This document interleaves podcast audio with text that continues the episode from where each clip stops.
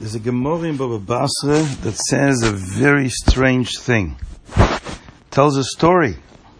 Rebbe Noah, Rebbe Noah was a great man, and he was assigned to a job in, in Eretz Yisrael in the time of the Gemara to find caves of ancient caves of biblical times to make sure we know where all the famous biblical people are buried so that they can uh, mark it off uh, on the ground so Kohanim wouldn't go there and and people would know where those places are. A. He used to go and make measurements of the caves where these great people were buried. And he would go into the cave and measure the inside of the cave, and then the outside. In this way, he would be able to indicate where people should not go if they're Kohanim, and if people did walk there, that they have to purify themselves before going uh, to the temple. When he came to the cave of Avram, the Ma'oras Machpelah, he found Eliezer, the servant of Avram, that was standing in front of the door. That means he went into the cave, he went all the way in until he got to the place, the chamber, where Avram and Sarah are buried, and he saw Eliezer standing there, Eliezer, the servant of Avram. He was standing by the door, watching the door. So Rabbi Noah said to him, um, What is Avram doing now? The fact that there is a watchman in front of the door means that it's not a good time to come in. He wanted to measure the cave inside. And uh, so uh, Eliezer said to him, You want to know what Avram is doing? Well, he's sleeping between the arms of Sarah, and she's checking his head, his hair, cleaning out his hair.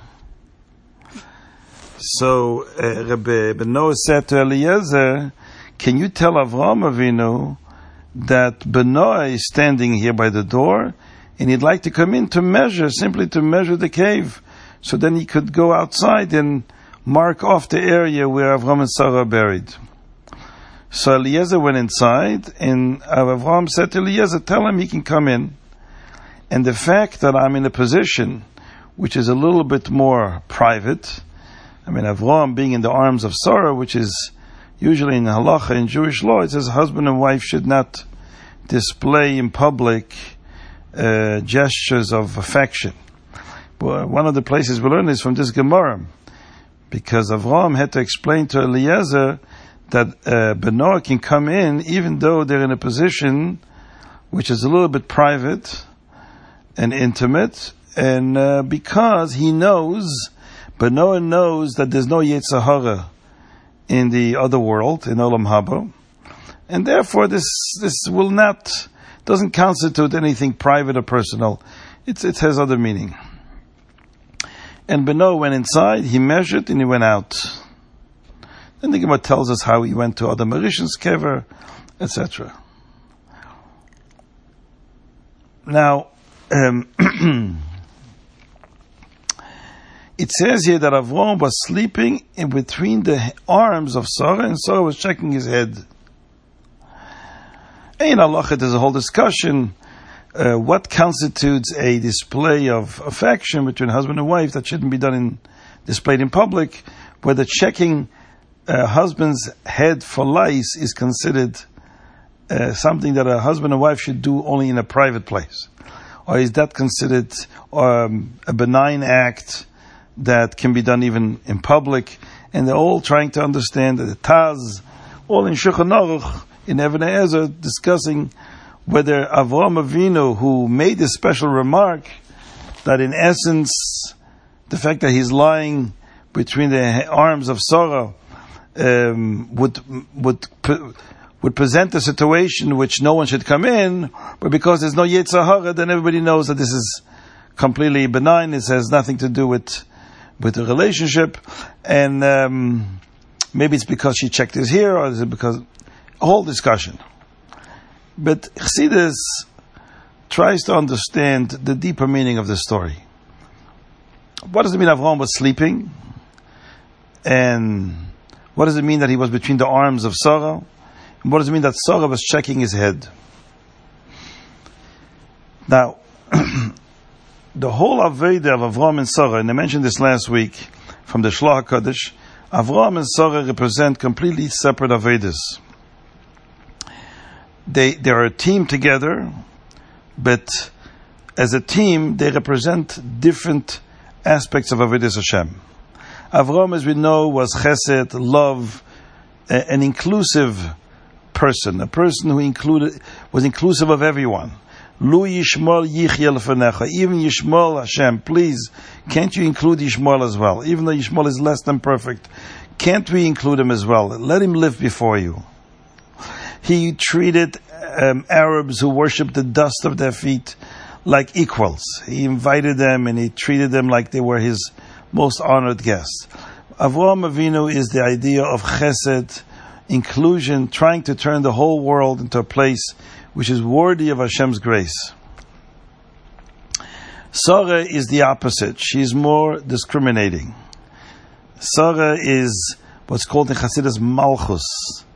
Malchus, the sefirah, the trait of kingship, is in Kabbalah a trait which um, wallows in a lower world, which where discrimination is extremely important between good and bad. You don't want evil to walk all over you. You have to be very, very judicious and discriminating.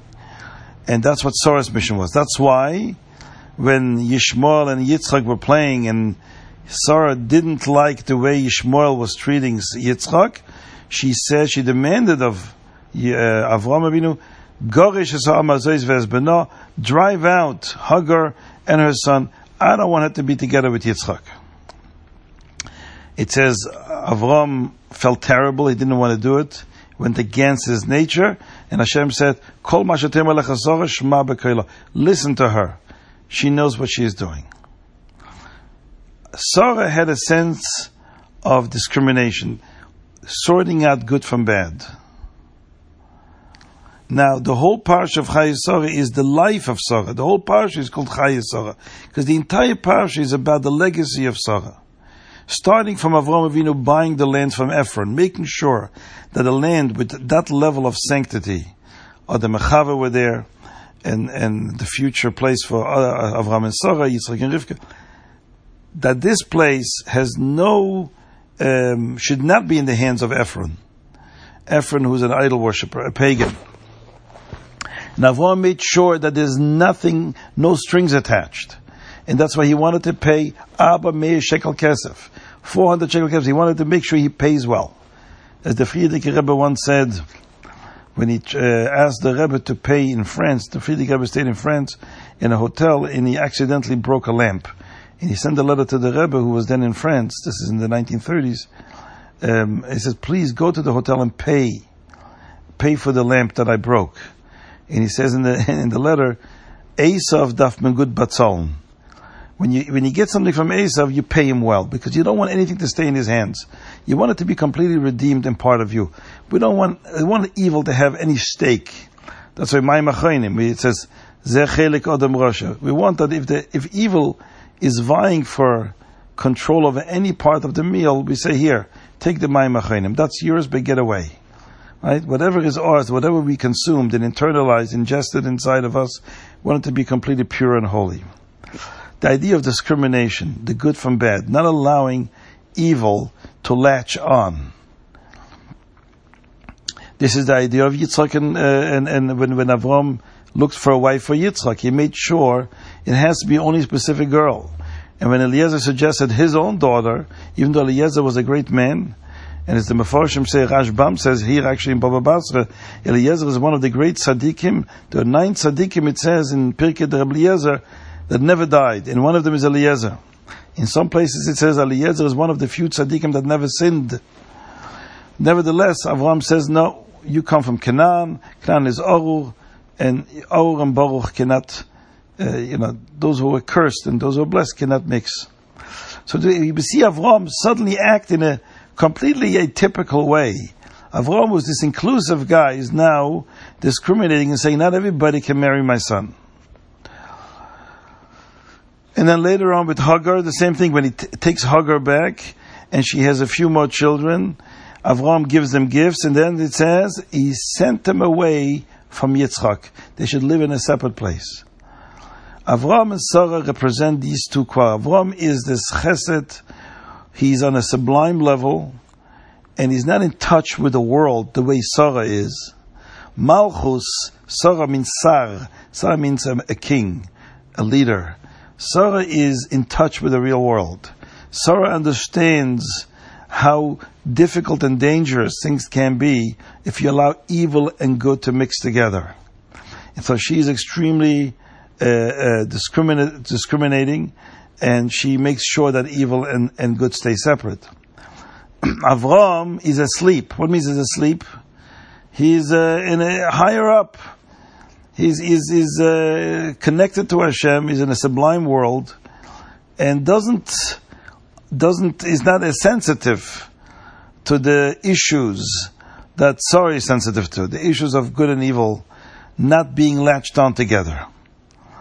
So that's the meaning of Avraham needed Sarah. He needed Sarah. Avraham's legacy was an important legacy, but he couldn't do it himself. He needed Sarah to help him actualize Avraham's legacy in a place where there are the dangers, where evil can possibly gain power from the legacy of Avram. And Sarah was the one who made sure that evil and good do not mix. And this is the idea of hair. The hair is the source of very, very minimal amount of life. According to Kabbalah, Sarah's hair is a, how evil is created. Evil gets its sustenance from a very concentrated and, and a tiny glimmer, glimmer of light of God that allows cr- the creation of evil. Because there's so little uh, exhibition of divine light, even evil can can be sustained by this by this level of, of, of, of energy. That's called hair. Like hair has very little life because you can cut the hair without feeling pain. When it says that she calmed out his hair, that means she tried to take the legacy of Avram and apply it to a world where there are the dangers of good and evil both benefiting from Avram's kindness and chesed and making sure that the flow of Avram's uh, uh, energy, Avram's light, reaches only a good place not an evil place. That's like combing out the hair. And the arms of Sarah are the Chesed and Gevurah, as we know from Kabbalah, Pasach Eliyahu, that Droi Yamina Chesed Droi Yamina, kindness is the right arm, Gevurah, awe and judgment is the left arm. In other words, Avram's legacy had to be filtered through the midas of Sarah Imenu. And only through Sarah Imenu could he effectively transform the lowly world this is like we said earlier in last week's uh, discussions that when Av- Sarah was taken by Paro in Mitzrayim, it was a um, was part of Avram and Sarah's avodah to go even to the lowliest place and elevate the sparks, the gifts that Sarah got from Paro. But Avram couldn't do it only through Sarah.